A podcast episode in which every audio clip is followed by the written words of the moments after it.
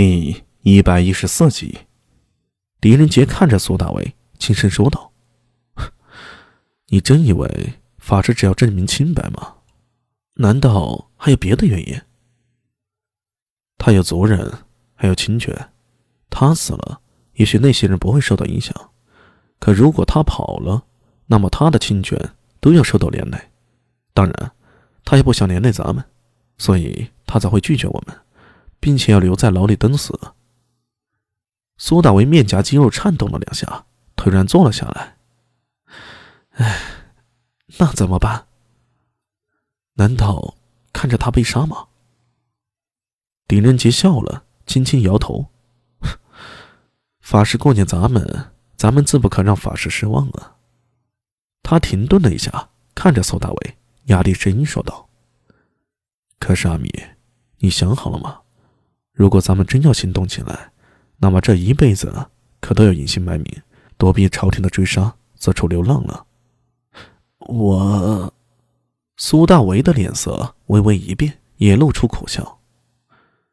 是啊，我真的准备好了吗？他闭上眼，沉吟不语。狄仁杰也没催促，坐在一旁，拿起苏大为放在桌上的书。洪亮端着两碗水进来了，放在二人面前。他诧异地看着苏大为和狄仁杰，脸上露出疑惑之色。大兄，你呢？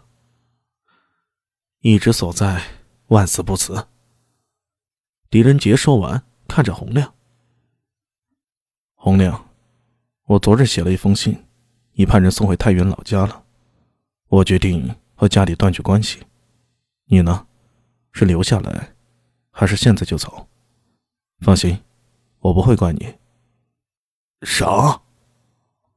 洪亮惊讶地看着狄仁杰，见狄仁杰神色严肃，知道这不是玩笑。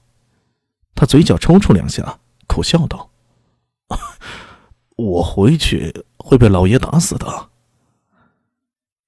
郎君啊，洪亮不清楚你到底要做什么，也不知道你为什么要这么做。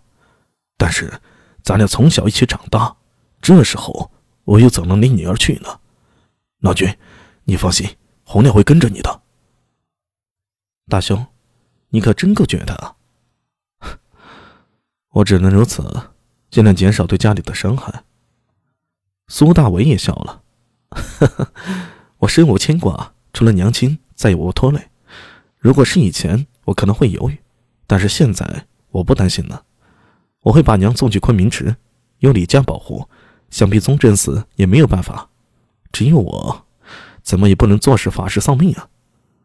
他决定赌一把了，赌武则天的气运，赌历史的必然性。那是一代女皇，鸿运齐天。苏大为不相信武则天会死，这其实就是一场投资。同时，他内心里也极为敬佩狄仁杰。他不知道狄仁杰为什么要这么做，但是他能够感受出来狄仁杰的决心。他是一个投机者，而狄仁杰却真的是大义凛然。狄仁杰听了苏大为的计划，也连连点头。这的确是个法子。说着，他目光一转，看向洪亮。